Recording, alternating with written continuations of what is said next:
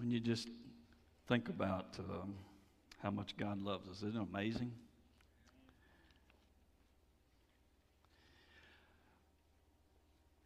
Last week, Pastor Matthew started us out talking about worship.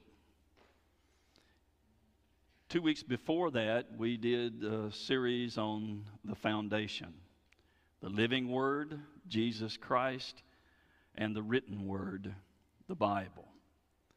And what we're trying to do here is to lay, we laid the foundation. And last week, Pastor Matthew started us off with worship from Psalm 95. Did a great job exegeting that passage and letting us see what worship uh, from Scripture there in Psalm 95 was all about. And what he, I want to finish today is now we're going to build five pillars. We've got the foundation, you've got to have a solid foundation. And once you lay that foundation, we want to build five pillars. And those five pillars are the five pillars that we believe here at Warren Community Church are needed to be able to have a healthy uh, church that is fulfilling its purpose. You ask many uh, people, many churches, what is your purpose? And they'll say, well, uh, to preach the gospel. That's great. But how are you going to do that? What's your strategy? Are you going to, what, what type of uh, plans and preparations are you going to put in place for that? What type of sermons will you preach? Will they be topical sermons on certain topics? Uh, will they be textual sermons? Will they be, hum- will they be uh, exegetical sermons? Will they be expository sermons? You see, there's, there's probably a dozen different types of sermons that you can preach, but they're all solid biblical sermons. So, what's your strategy? What are you going to do? What pillars? What are you going to use to support what you want to do? We're here at Warren Community Church. If you'll look, you'll see on your outline today, there's this big picture. Can you tell me what that picture is? Anybody? It is our cornerstone out there when this building was dedicate, dedicated for the glory of God. Uh, there on August the 11th, uh, we uh, are grateful for what God has done, but that cornerstone was placed there, and that cornerstone has on it two passages of Scripture that have the five pillars upon which we're going to be uh, looking at over the next several weeks that we believe need to be a part of every church. Not only every church, but every believer's life. There is worship, fellowship, discipleship, ministry, and evangelism slash missions. Every church needs to have its purpose very clear. Those are our, five purposes. And in those five, every one of those, we want balanced in our church and balanced in the Christian life. You see, all of us have uh, different systems in our bodies.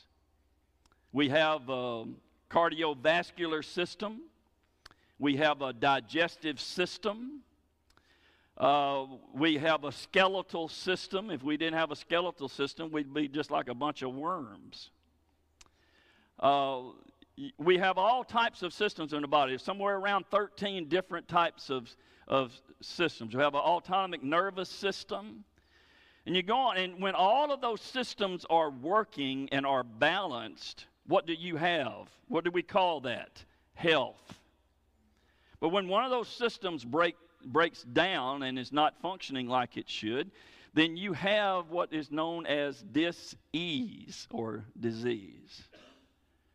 And so what we want to do is to is to build the foundation on Jesus Christ and his word and that alone. And I want to tell you every sermon that we preach here is based on the word of God. The word of God, we, I have no opinions to offer that are worth anything.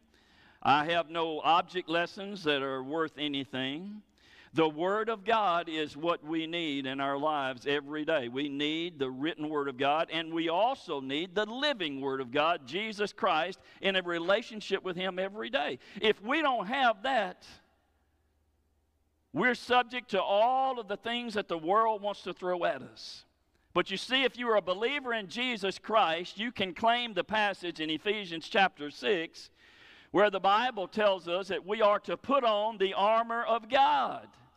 And if you don't have the armor of God on as a believer and your relationship with Jesus Christ, that is, you have the helmet of salvation, the breastplate of righteousness, your loins girt about with truth, your feet shod with the preparation of the gospel, the shield of faith, and the sword of the Lord, or the sword of the Spirit, which is the word of God.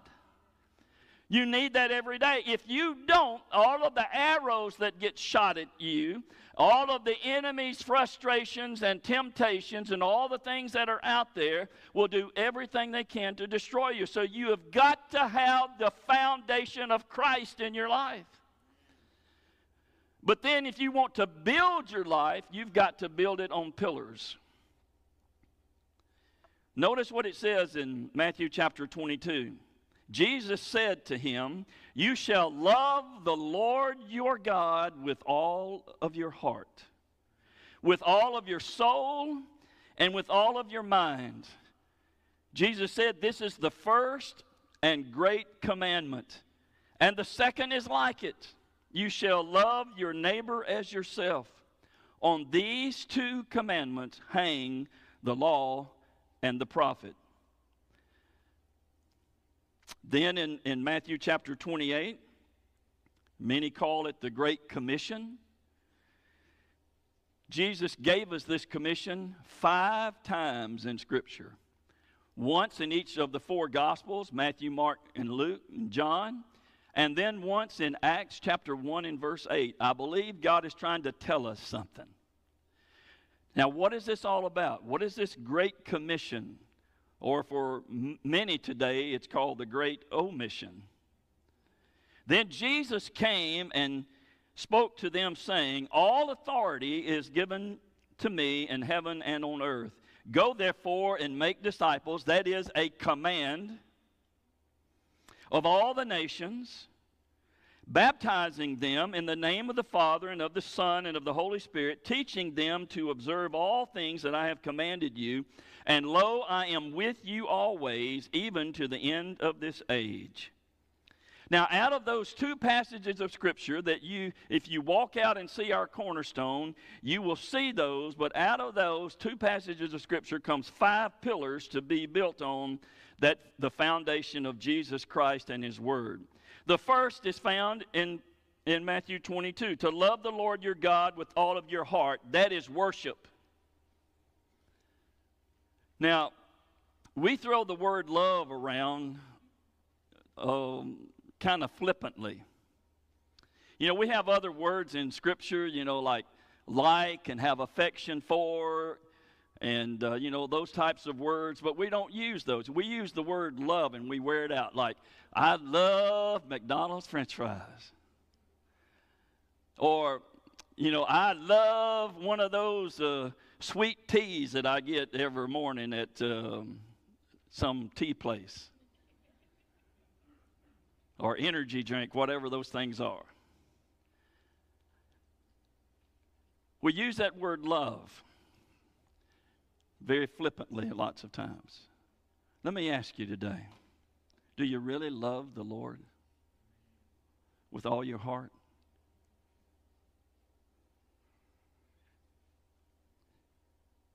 Then we see the second pillar is found that we are to love our neighbor as ourselves. That's ministry. In other words, it's not just about us and being saved and, and we're on our way to heaven. That's wonderful, that's great. But then we have got brothers and sisters in Christ and we're to love our neighbors ourselves. And the great question that was asked by one was, Who is my neighbor? And what was Jesus' answer? That really the Bible tells us, and his answer was simply this that our neighbor is anyone who needs to know uh, what, uh, what the Lord has for him. Our neighbor is anyone around us. The third thing we see and found in Matthew chapter 28 is to go therefore and make disciples of all nations. That's evangelism and missions. You can't, you can't preach the gospel without the word go.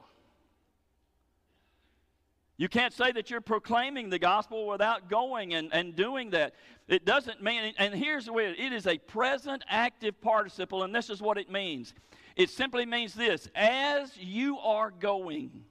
In other words, in your normal life every day. You don't have to get on a, on a boat or on an airplane like we've got a team that's just gone to Ecuador.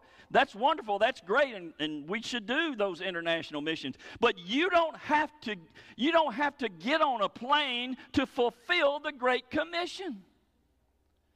As you are going, as you are going to Kroger, as you're going to, to the gas station, as you are going to your job every day, as you are going, make disciples. In other words, as you are going, that you are a believer, you are a disciple of Christ, and your, your responsibility is to reproduce. So go, therefore, and make disciples of all nations. Let me ask you, are we really Individually, are we really doing everything that we can every day as we are going, sharing the gospel, trying to make disciples as we go? And then the fourth pillar that we see is found to baptize them. Well, that's to incorporate into fellowship. You see, through baptism, people come into the body of Christ, into church membership. That's one way that we accept members into a church. It's through profession of faith and baptism. And then the, the last pillar is to teach them to observe all things that I have commanded you. That's discipleship. You see, we, each one should reach one, and each one should teach one. Every one of us should be, uh, we need to be three things in our lives. We need to have a Paul, and we need a Barnabas, and we need a Timothy. We need a Paul in our lives that we can look to and can, and can teach us and disciple us. We need a Barnabas in our life that says, Hang in there, guys. I'm the son of consolation. I want to encourage you. Aren't you glad for those folks in your life that encourage you? Where would we be without them? But then we need a Timothy as well, and that is we need to, as Paul was, Timothy was, was Paul's son in the faith, and he discipled him and brought him into the faith and taught him. We need all those things going on in our lives. We need to be disciplers, bringing people to Christ. These, these five pillars help us to do five things. It helps us, and we're going to be talking a little further about to glorify God through worship. It helps us to reach the world through evangelism and missions. It helps us to develop believers through discipleship. It helps us to serve one another through ministry. And it helps us to live life together through fellowship. Now, I want to build on what Pastor Matthew did last week from Psalm 95, where he talked about worship. And I want us to see this how that we can glorify God through worship. That's one of the pillars. We will have one of the pillars complete today. Then next week we'll move on to another one, and then the next and next. And for the next several weeks, we're going to be putting those pillars so that we can build a good, solid roof as well. Think of this as building a house. So, how can we glorify God through worship? Well, the Lord is glorified when our worship is focused on him. What does this verse tell us in Matthew 22? Love the Lord your God. Do you understand this? Because I don't think a lot of people do. That God is not interested, according, you know, this is a, a, a quote from Rick Warren. God is not interested in half hearted commitment, partial obedience, and the leftovers of your time and your money. He desires full devotion, not little bits of your life.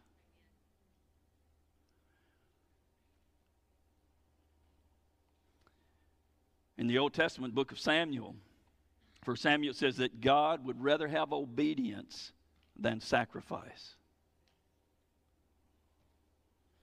Do you know, I think we, as a church, when, I'm, when I say that, I'm talking about the church universal. That we are forgetting the significance of the impact and our responsibility to love the Lord. to love Him. That means that there's nothing any greater or any higher that we would give affection to. There's nothing any greater or any higher that we would give our time to. There's nothing any greater or any higher that we would give our abilities and talents to. Love the Lord. Focused worship should be accurate. Now, what do I, what do I mean by that? Well, let me share just a couple of, of things with you. You know, people often say, I thank God, uh, I think of God as this. I've heard people say, of the, the big guy in the sky. That's almost blasphemous, but uh, from a lost person's perspective or a carnal Christian's perspective, I guess that's about the best they could do. And then they, they share, you know, they'll talk about their idea of what they think God is and how they uh, want to worship Him. But we can't just create our own comfortable or politically correct image of who God is and worship it. You know what that's called? It's called idolatry.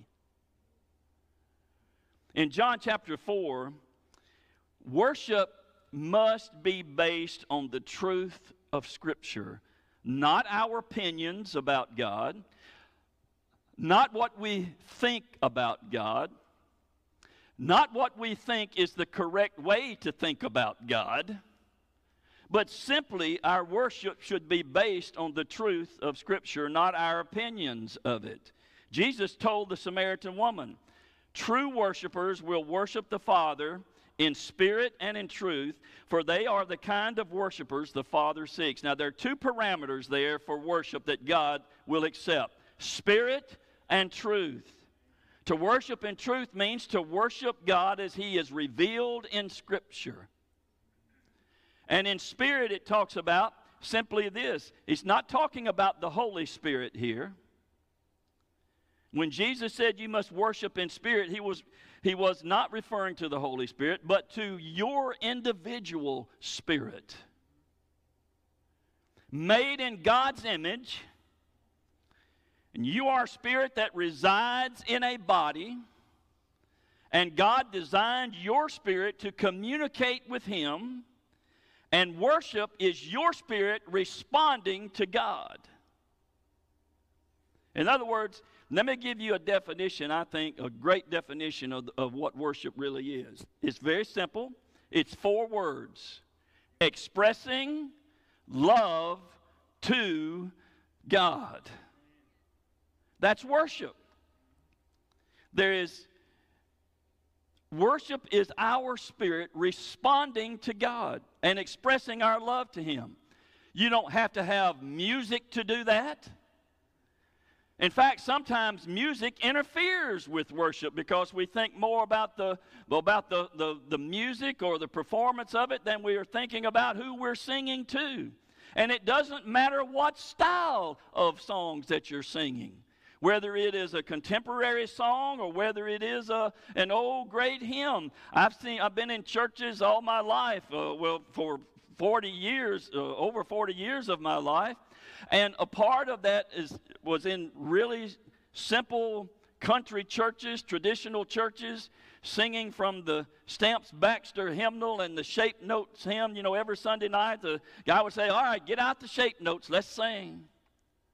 And we'd get out those old hymnals, and people would just sing the words and have no, no meaning whatsoever to them. Doesn't, you see, it's not the words, it is not the music. It is our hearts responding to God through words or through music through which we are able to communicate and express our love to God. That is worship. It needs to be all needs to be accurate and it also needs to be authentic. Authentic worship is the one that most represents your love for God based on the background and personality that God has given you. Now, some of us, well, let me ask you how many of you were raised in a home that uh, you knew your parents loved you and you loved your siblings mostly? If you, if you had siblings. But there was no there was no hugging, there was no kissing, uh, there were no shows of affection. I, growing up as a child, I don't ever remember either one of my parents ever hugging me. But I knew they loved me. So in my life, it you know, there was this issue of uh, when uh, Jan and I got married. Uh, Jan's a hugger, and so I had to I had to learn to become a hugger. Now I enjoyed hugging her, but then our children and those big old boys of mine now they'll hug their daddy, and those daughters of mine hug their daddy. And so we made a shift and we became from a non hugging family or where I came from to a hugging family. And I like the hugging part better. But many of us show our love and affection in lots of different ways. Some of us are not very elaborate in expressing our love to God or our love to anyone else. But let me just say to you this way worship is a way in which fits your personality and fits who you are and represents your love for God. You know, I've been in worship services where I've wanted to shout, as Pastor Matthew talked about last week, and, you know, make a joyful noise unto the Lord, shout unto the Lord for his goodness and his greatness. I've been in services where I've wanted to do nothing but just crawl under the pew and just lie there and pray.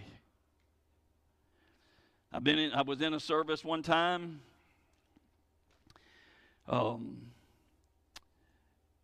and it was, you know, it was a really just a traditional service and things were going, you know, really good. People were enjoying the service and lots of singing and praising and testimonies. And, and it was in a little town called Myrtle, Mississippi. And I'll never forget that service. Because all of a sudden, somebody's cup started running over. And I heard this individual. I'm up, you know, I've always kind of set up close to the front. I don't like to spend $100 on those back seats. I always take the $25 seats on the front. And so I liked being up front, and I was sitting there up front, and all of a sudden I heard, I heard something in the back, and I looked, and here this guy comes. He was in the back, and he was he started running over the top of the pews. He came down and he hit the altar. He stood there and praised the Lord for a while. And then all of a sudden he ran out the side door. Now I don't know where he went because I didn't see him again, and I, I don't know what he was doing or what happened to him or what happened.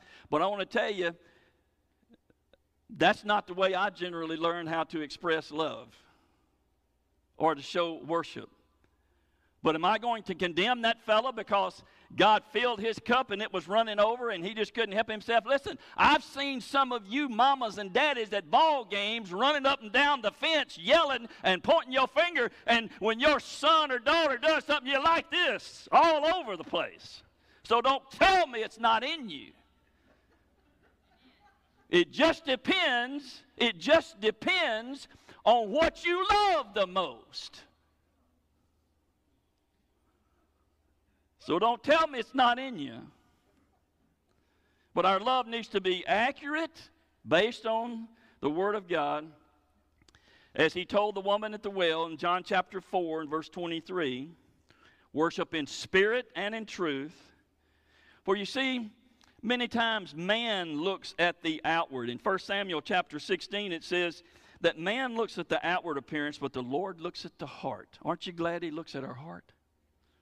You see, because people can fake. Now, that guy that came running across the pews, he might, I don't know, maybe he got a Mississippi squirrel up his britches leg or something. I don't know. I didn't get a chance to talk to him.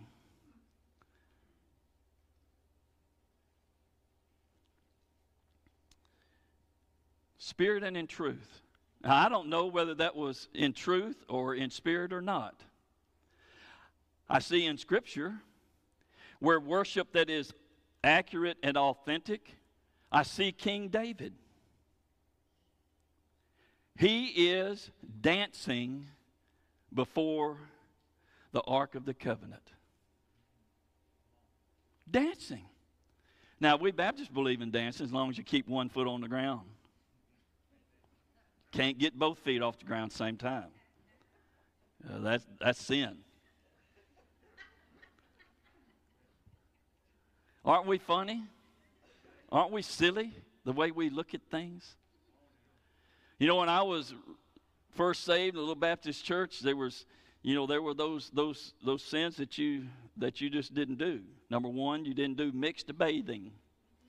Now that took me a while to figure out what that was. In other words, boys and girls were not supposed to swim together.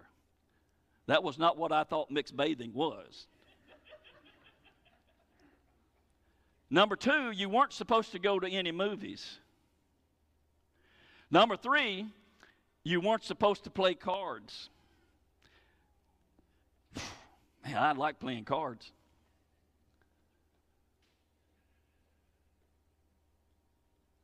And there were lots of other things, and, but people have their own ideas of what worship's supposed to look like and act like. Let me tell you something. Let me just set you free this morning. Worship the Lord in the way God has made you and for what He's done for you.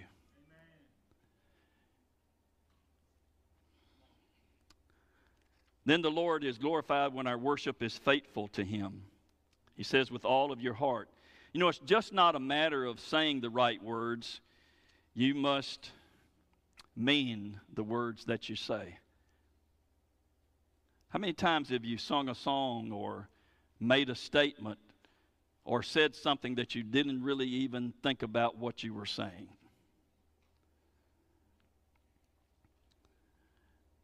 We can worship God imperfectly, but we should not worship Him insincerely.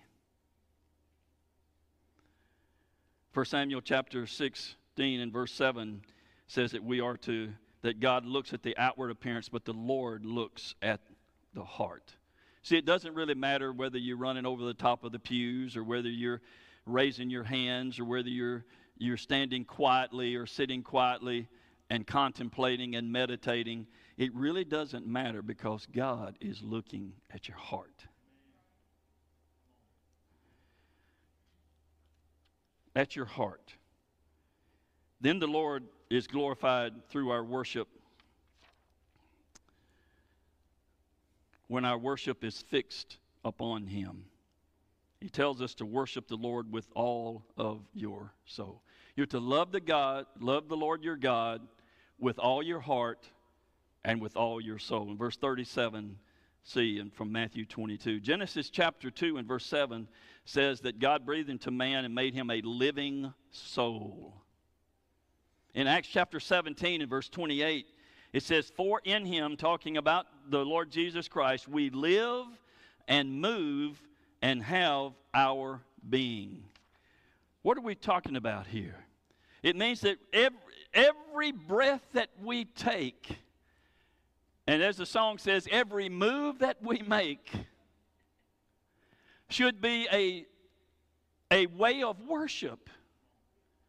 Because God, every breath that we have is controlled by the Lord. Every breath that we are given is a gift from God. And everything that we have and everything that we ever will be is a gift from God. God made us a living soul. You know, there's all these theological arguments and things about is, a, is, is man a dichotomy or is man a trichotomy? Now, what's the difference? Well, dichotomy means that man is two things he is material and immaterial. That he is, he's body and he's soul and spirit, soul and spirit being the same in their perspective.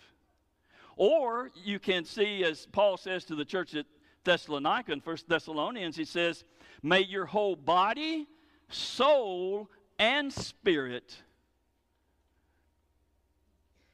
follow and be blessed of the Lord. Body, soul, and are we trichotomous? Are we three things? I believe we are. I believe that God has given us a body. He breathed into us a living soul, and we have a spirit that communicates with God. And that spirit is what was dead in us until we were born again, when the Bible tells us that the Holy Spirit of God comes in and quickens our dead spirit to life when we trust Christ and we turn from our sin and, and let Him be Lord of our lives. And that's what Jesus meant when He said, You must be born again. That which is born of the flesh is flesh, but that which is born of the Spirit is spirit. And so the Lord is glorified when our worship is fixed upon Him and realizing that every breath that we take, every aspect that we are and ever will be. And then the Lord is glorified when our worship is factual about Him. He tells us that we're to worship the Lord with all of our mind, now, what does that mean? All of our mind. Well, it can mean lots of things. But there is no one size fits all approach to worship. There's a lot of preferences in worship. There's a lot of uh, things that we say that we like more than we like other things when it comes to worship. But there is no one size fits all to worship and friendship with God. There's one thing that I believe is absolute certain you don't bring glory to God by trying to be someone He never intended you to be. God wants you to be yourself. In John chapter 4 and verse 23, from the message paraphrase, listen to what it says uh, from the message paraphrase. It says this That's the kind of people the Father is out looking for those who are simply and honestly themselves before Him in their worship.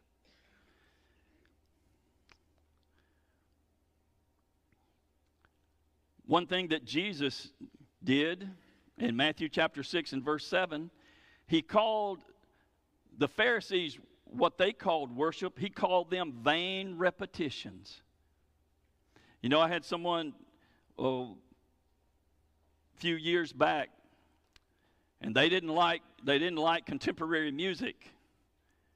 And this is what their definition of, of temporary music was. They called them a 7 Eleven song. That it's seven words sang 11 times over and over again. That was their definition. And I said, Man, you're missing it. And I said, Have you ever really looked at a hymn? I said, You sing the chorus every time you sing a stanza. So you're singing the same thing over and over and over again. So you're condemning yourself when you say that you don't want to sing the same phrase over again.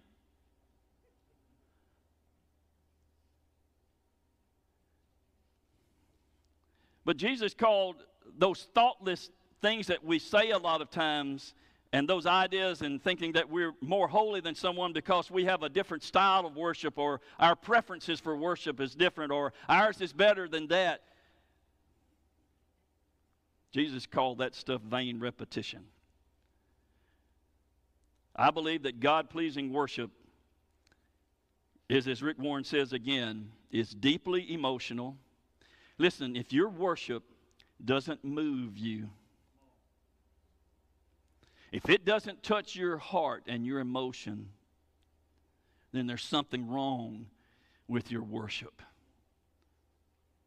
There's something wrong with your love that you are expressing to God.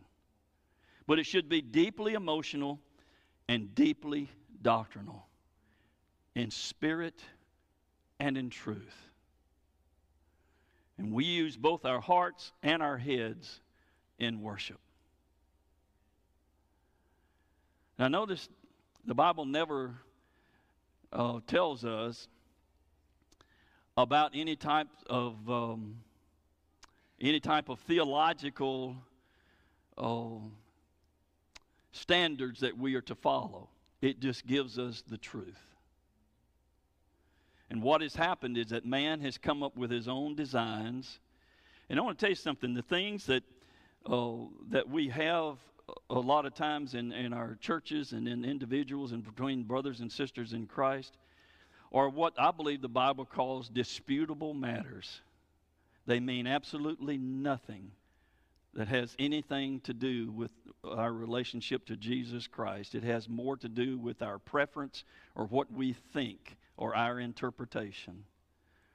I want to tell you, the Bible says it, that settles it.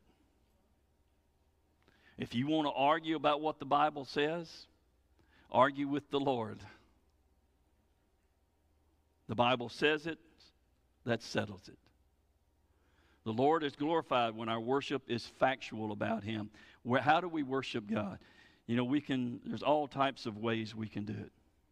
We can worship through t- giving, uh, speaking His names back to Him. We can worship Him by speaking His scripture back to Him. If you've not memorized any scripture and using that scripture to, to worship God, you can love the Lord and worship the Lord factually by allowing the truths of His Word to live through your life and to show others that Jesus Christ makes a difference in your life. So the Lord is glorified when our worship is factual about Him. We can worship God imperfectly, but we should not ever worship Him insincerely. And I'm afraid that that's where a lot of folks really are today. We need to be like the ten lepers. Nine of them went their way, but one came back and fell at his feet. You know, I remember the day on April the 18th, 1976, at approximately 11:55 a.m., singing, Just as I am, without one plea, but that thy blood was shed for me, O Lamb of God. And yes, all 11 or 12 verses that were there. I remember that day when God changed my heart and changed my life. And I remember that there was, there was uh, a joy that came into my heart and my life that day that I've never experienced with anything else ever. And God made a difference, and that doesn't mean that. And, and I want to tell you, uh, I, you know, I don't mean to imply a perfection because that is not the case at all. I'm talking about my heart changed from being focused on me and changed to be focused on Him. And maybe you've never had that uh, time in your life where you came to a point to where you realized you needed the Lord. Well, today as we close, I want you to know that God has a wonderful purpose and plan for your life. But you cannot worship Him truly until you come to know Him truly. You need to set everything else aside and all the other ideas that you've had about who God is and how you think church is and how this, that, and the other. You need to set all that aside and just come and bow before Him. You know, that morning when I got saved, I was a Easter Sunday. All dressed up pretty, you know. That baby blue leisure suit those blue and blue and white uh, wingtip shoes. But I ended up on my face, literally, at the altar, repenting of my sin and asking God to take my life and to use me. Up to that point that day, I was an alcoholic. That's right. I drank a Mississippi River full of alcohol. But from that day, Christ immediately delivered me from that need. Now, I know He doesn't do that for everyone. And why He did that for me, I don't know. And I know that there are people that still struggle with that issue. But I want you to know something today there is victory over that issue in Christ. And it may not be alcohol for you. It may be it may be some immoral lifestyle that you're in. Some pattern in your life that has continued over and over and over again. I want to tell you something. Jesus Christ will give you the, the power to be able to break that, that bondage. And you could list anything you want to list in there. Mine was alcohol. But God delivered me that day from that.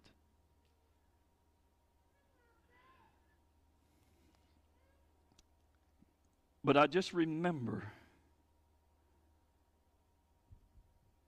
how I felt almost that I didn't even have words to say of the gratitude in my heart for what Christ had done. And I want that for you. God wants that for you. And if you today will give your life and your heart to Christ, you say, Well, how do I do that? Preacher, the Bible says, For by grace are you saved through faith, and that not of yourselves. It is the gift of God, not of works, lest anyone should boast. First of all, you've got to come to the end of yourself and realize you've got nothing to offer to God. You are a sinner. You're alienated from God. The scripture says that you are an enemy of God. The scripture says you have no strength and you have nothing to offer God. Now, you might compare yourself to somebody else and said, Well, I'm better than old so and so over there. Well, you might be, but if you look around behind you, old so and so back there is better than you. So you compare yourself to Jesus Christ, and guess what? You're going to fall short every time, just as the scripture says. For all have sinned and fallen short of the glory of God. You are, in sin, you are a sinner in need of a Savior, and Jesus is the only Savior. Jesus said in John 14, I'm the way, the truth, and the life, and no one comes into the Father except through me. And so today, if you will come to the end of yourself, wherever that end is, and give your heart and life to Christ, the Bible says, Whosoever shall call upon the name of the Lord shall be saved. And how do you call upon him? You call upon him in faith. You confess Him as Lord, admit that you are sinner, repent, and turn from your sin and turn to Christ, and He will give you a new heart and a new life. And your spirit will be rebirthed. And then you'll understand as the leper did, the one who came back, who fell at the feet of Jesus and just worshiped. I'm looking forward to the day. You know, we always talk about what we're going to do when we get to heaven. Well, I want to tell you, I don't know but one thing that we're going to do when we get to heaven for sure. We're going to be at the feet of Jesus. And, and, and I don't think you're going to really care what other people think either. We're so funny. God will speak to us. We'll have a we'll have a amen or praise the Lord right there, and all of a sudden it turns into a cough.